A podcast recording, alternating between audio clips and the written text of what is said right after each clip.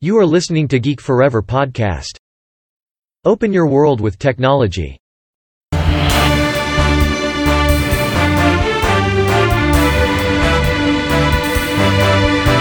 This is Geek Daily. สวัสดีครับ ผมดนทลาดนจากดดนบล็อกนะครับ และนี่คือรายการ Geek Daily นะครับ รายการที่จะมาอัปเดตเรื่องราวทางเทคโนโลยีเรื่องราวทางวิทยาศาสตร์ใหม่ๆ ที่น่าสนใจนะครับ ต้องบอกว่ารายการนี้เนี่ยผมก็ห่างหายกันไปนานนะครับ เนื่องจากช่วงหลังเนี่ยก็ยังไม่มีประเด็นด้านเทคโนโลยีหรือวิทยาศาสตร์ที่น่าสนใจเท่าไหร่นะครับที่จะมาเล่าให้ฟัง แต่ว่าใน EP นี้เนี่ยถือว่ามีเรื่องราวที่ใหญ่มากๆนะครับ แล้วก็ Impact กับพวกเราทุกคนนะครับ โดยเฉพาะคนที่เล่นโซเชียลเน็ตเวิร์กอย่าง Facebook นะครับ ที่อย่างที่เราได้รู้กันว่าเฟซบุ๊กเนี่ยคอย tracking พฤติ กรรมต่างๆ ของเราผ่านการใช้งานในแอปของพวกเขานะครับ แต่ว่าตอนนี้เนี่ย Apple กำลังเปิดให้ผู้ใช้ทุกคน ตรวจสอบว่ามีใครบ้างนะครับที่กำลัง track พฤติกรรมของเราอยู่บ้าง ระหว่างทำการเล่นแอปต่างๆ ไม่ว่าจะเป็นการ scroll การอ่าน การดูสิ่งต่างๆนะครับจากแพลตฟอร์มโซเชียลเน็ตเวิร์กต่างๆ โดยจะมีการกำหนดให้ทุกแอปใน iOS 14 เนี่ย จะต้องขออนุญาตผู้ใช้งานก่อนทุกครั้งนะครับ แล้วก็ที่สำคัญนะครับ ต้องมีการบอกรายละเอียดว่าจะเห็นข้อมูลอะไรบ้างนะครับ แล้วก็เอาข้อมูลเนี่ยไปทำอะไรบ้าง โดยที่ผู้ใช้เนี่ยต้องมีการยินยอมก่อนนั่นเอง โดยที่ Apple เนี่ยจะไม่มีการเปิดให้การ tracking แบบอัตโนมัติแบบเดิมอีกต่อไปนะครับ ซึ่ง Apple เนี่ยค่อนข้างที่จะแคร์ในเรื่องอ่า user privacy เรื่องความเป็นส่วนตัวของข้อมูลเป็นอย่างมากนะครับ ถือว่าเป็นแพลตฟอร์มเดียวนะครับในตอนนี้ที่ค่อนข้างที่จะห่วงแหนข้อมูลส่วนตัวของผู้ใช้ ซึ่งถือเป็นเรื่องที่ดีมากๆนะครับ ซึ่งแน่นอนนะครับ ตรงนี้เนี่ยเอฟเฟกต่อ Facebook เต็มๆเลยนะครับ เพราะว่า Facebook เองเนี่ยใช้ข้อมูลเหล่านี้ในการไปให้กับผู้ลงโฆษณานะครับสำหรับการ ตั้งกลุ่มเป้าหมาย กลุ่มความสนใจต่างๆนะครับที่เราได้เห็นกันผ่านหน้าฟีดของ Facebook นะครับว่าเราสนใจอะไรเนี่ยก็จะมีโฆษณาในสิ่งนั้นโผล่เข้ามาในฟีดของ Facebook ซึ่งล้วนแล้วแต่ track พฤติกรรมผ่านสิ่งเหล่านี้แทบจะทั้งสิ้น ซึ่งการอัปเดตแอป iOS เวอร์ชัน14.3 เมื่อวันอังคารที่ผ่านมานะครับ Apple เนี่ยก็ได้เปิดตัวคุณสมบัติตัวนี้ที่เรียกว่า App Tracking Transparency ซึ่งจะเป็นป้ายกำกับในแอปของ App Store เพื่อบอกให้ผู้ใช้ว่าแอปเหล่านี้เนี่ยรวบรวมข้อมูลใดแล้วก็ใช้เพื่อติดตามในการโฆษณาหรือไม่นะครับ ซึ่ง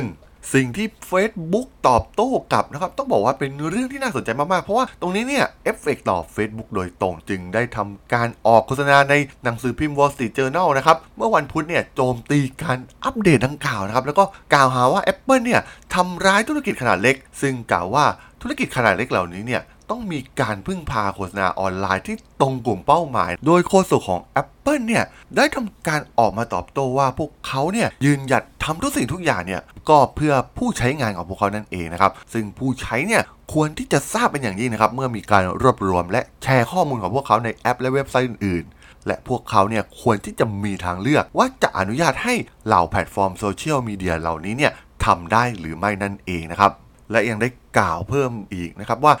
ในเรื่องนี้เนี่ยเป็นการทำเพื่อความโปร่งใสนะครับในการติดตาม tracking ต่างๆ ในแอป iOS 14 ซึ่งแน่นอน Facebook สามารถทำได้เหมือนเดิมนะครับ แต่พวกเขาเนี่ยต้องขออนุญาตจากผู้ใช้งาน แล้วก็ Apple เนี่ยมองว่ามันเป็นทางเลือกให้แก่ผู้ใช้มากกว่านะครับ แต่ว่าไม่ได้ปิดกั้นแต่อย่างใดนะครับ ในการ tagging พฤติกรรมต่างๆ เหล่านี้บนแอปโซเชียลเน็ตเวิร์กซึ่งแน่นอนนะครับว่าทิศทางแบบนี้นะครับในการที่ตัว อีโคซิสเต็มของ Apple เนี่ยเริ่มปรับมาปกป้องนโยบายความเป็นส่วนตัวของผู้ใช้งานนะครับ เราจะเห็นได้ว่าเริ่มมีการทำสิ่งเหล่านี้เพิ่มขึ้นมามากขึ้นเรื่อยๆ ซึ่งแน่นอนนะครับ มันเป็นผลดีต่อผู้ใช้งานใน ecosystem ทั้งหมดของ Apple และมันส่งผลกระทบโดยตรงนะครับ ไปยังฝั่งของ Google ที่มี Android เป็นแพลตฟอร์มหลัก ซึ่งหากทาง Apple เนี่ยยืนยันที่จะทำสิ่งเหล่านี้ มันเป็นการบีบบังคับไกลๆนะครับ ให้ทางฝั่ง Android เนี่ย ของ Google เนี่ยต้องเข้ามาจัดการในเรื่องนี้บ้างไม่งั้นก็อาจจะถูกแย่งชิงฐานผู้ใช้งานไปอีกเป็นจำนวนมากนะครับ เพราะว่าเราจะเห็นได้ถึงความแตกต่างกันในเรื่องนโยบายความเป็นส่วนตัวของข้อมูลระหว่างทางฝั่ง Apple กับ Google นะครับ แต่ที่สำคัญก็คืออถ้าวิเคราะห์ดีๆ ก็คือ Google เนี่ยก็ยังใช้ในเรื่องของข้อมูลต่างๆ พฤติกรรมต่างๆ ของเราคล้ายๆกับ Facebook นะครับ พวกเขาก็ tracking อยู่แล้วนะครับ ว่าเราทำอะไรไปที่ไหนบ้างผ่าน Google Map ผ่าน Google App ผ่านตัว search engine ของพวกเขานะครับ ซึ่งแน่นอนว่า Google เนี่ยก็หารายได้จากโฆษณาโดยตรง เช่นเดียวกับ Facebook ซึ่งแตกต่างจาก Apple เองที่จะเน้นไปทางการขายสินค้าที่เป็นผลิตภัณฑ์มากกว่า พวกเขาจึงไม่ได้แคร์ในเรื่องของข้อมูลส่วนตัวของผู้ใช้ เพื่อจะไปหารายได้ทางโฆษณา เพราะฉะนั้นแนวคิดในการทำรายได้เนี่ยมันค่อนข้างที่จะแตกต่างกันอย่างชัดเจน และแน่นอนนะครับว่ามันแสดงให้เห็นถึงการที่บริการหรือสินค้าใดๆนะครับที่ เป็นการพึ่งพาแพลตฟอร์มใด ๆ มากเกินไปนะครับ อย่างที่เราได้เห็น case study กันมากมายนะครับ ที่ไปพึ่งในแพลตฟอร์มแพลตฟอร์มเดียวเนี่ยมีโอกาสที่เจ้าของแพลตฟอร์มเนี่ยจะปรับเปลี่ยน policy เมื่อไหร่ก็ได้นะครับ เหมือนพ่อค้าออนไลน์ต่างๆ ที่ไปใช้แพลตฟอร์ม Facebook ในการขายของอยู่ดี Facebook ก็ทำการลดการมองเห็นนะครับ แล้วก็บังคับผู้ใช้งานเนี่ยไปลงโฆษณาให้เพิ่มมากขึ้นนั่นเอง และแน่นอนครับ เหตุการณ์นี้มันก็เกิดขึ้นเหมือนกับที่ Facebook ทำกับผู้ลงโฆษณาของแพลตฟอร์มพวกเขา เพราะพวกเขาก็ต้องพึ่งพาแพลตฟอร์มอย่างแอปเปิลนะครับ อย่าง App Store ที่พวกเขาเองเนี่ยไม่สามารถควบคุม policy ใด ๆ ได้เลย และการที่ปรับเปลี่ยน policy เพียงนิดเดียวเอฟเฟกต่อรายได้ พวกเขามหาศาลอย่างแน่นอนในอนาคต เพราะว่าหากผู้ใช้งานเนี่ยสามารถกำหนดเลือกได้เหล่านี้นะครับ อาจจะทำการบล็อก ไม่ให้ Facebook เนี่ยมาติดตามพฤติกรรมเราอย่างแน่นอนเป็นจำนวนมาก ซึ่งจะส่งผลกระทบต่อสิ่งที่ Facebook ได้กล่าวลงไปในการลงโฆษณาใน Wall Street Journal นะครับว่ามันก็จะส่งผลกระทบต่อยอดไปถึงกลุ่มผู้โฆษณาต่างๆนะครับที่มาลงในแพลตฟอร์ม Facebook นั่นเอง และที่สำคัญมันก็ไม่ได้ส่งผลแค่ Facebook หรือว่าแพลตฟอร์มโซเชียลมีเดียต่างๆ เพียงอย่างเดียวนะครับ ที่อาศัยข้อมูลพฤติกรรมเหล่านี้ของเรา ซึ่ง Google เองเนี่ย ก็ต้องมารอดูนะครับว่า Google เนี่ยจะตอบสนองต่อเรื่องนี้อย่างไร ซึ่งก่อนหน้านี้ที่ทาง Apple พยายาม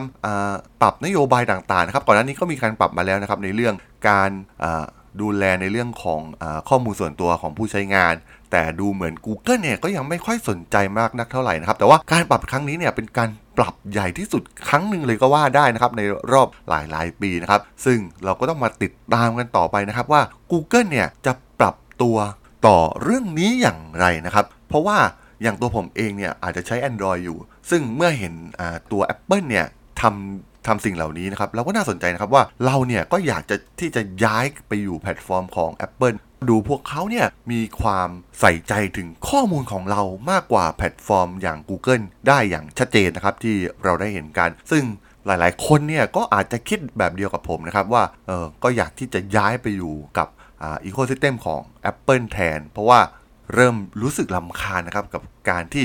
ตัวโซเชียลมีเดียต่างๆเนี่ยมาคอย tracking ทุกสิ่งทุกอย่างที่เราทำรวมถึง Google เองนะครับ ก็คอย tracking ทุกสิ่งทุกอย่างนะครับไม่ว่าจะเป็นการเดินทาง การดูวิดีโอ การค้นหาต่างๆเนี่ยดูเหมือน Google เนี่ยมันจะลุกล้ำความเป็นส่วนตัวของเราเนี่ยมากจนเกินไป ผมก็อยากจะสอบถามความเห็นของผู้ฟังเหมือนกันนะครับว่า หาก Apple ทำอย่างนี้เนี่ย สมมุติคุณใช้ Android อยู่ คุณอยากที่จะย้ายไปอยู่ Ecosystem ของ Apple เหมือนกับที่ผมคิดหรือไม่ครับสำหรับเรื่องราวของรายการ Geek Daily ใน EP นี้เนี่ยผมก็ต้องขอจบไว้เพียงเท่านี้ก่อนนะครับสำหรับเพื่อนๆที่สนใจเรื่องราวอัปเดตวงการเทคโนโลยี เรื่องราวอัปเดตวงการวิทยาศาสตร์ใหม่ๆที่น่าสนใจที่ผมจะมาเล่าให้ฟังผ่านรายการ Geek Daily ก็สามารถติดตามกันได้นะครับ ทางช่อง Geek Forever Podcast ตอนนี้ก็อยู่ในแพลตฟอร์มหลักๆทั้ง Podbean Apple Podcast Google Podcast Spotify YouTube แล้วก็จะมีการอัปโหลดลงแพลตฟอร์ม Blockdit ในทุกๆ ตอนอยู่แล้วด้วยนะครับ ถ้ายังไงก็ฝากกด Follow ฝากกด Subscribe กันด้วยนะครับ แล้วก็ยังมีช่องทางหนึ่งในส่วนของ Line แอดที่แอดทลาดนนะครับ T H A R A D H O L สามารถ add เข้ามาพูดคุยกันได้นะครับ ผมก็จะส่งสาระดีๆ พอดแคสต์ดีๆ ให้ท่านในทุกๆ วันอยู่แล้วด้วยนะครับ ถ้ายังไงก็ฝากติดตามกันด้วยนะครับสำหรับใน EP นี้เนี่ย ผมก็ต้องขอลากันไปก่อนนะครับ เจอกันใหม่ใน EP หน้านะครับผม สวัสดีครับ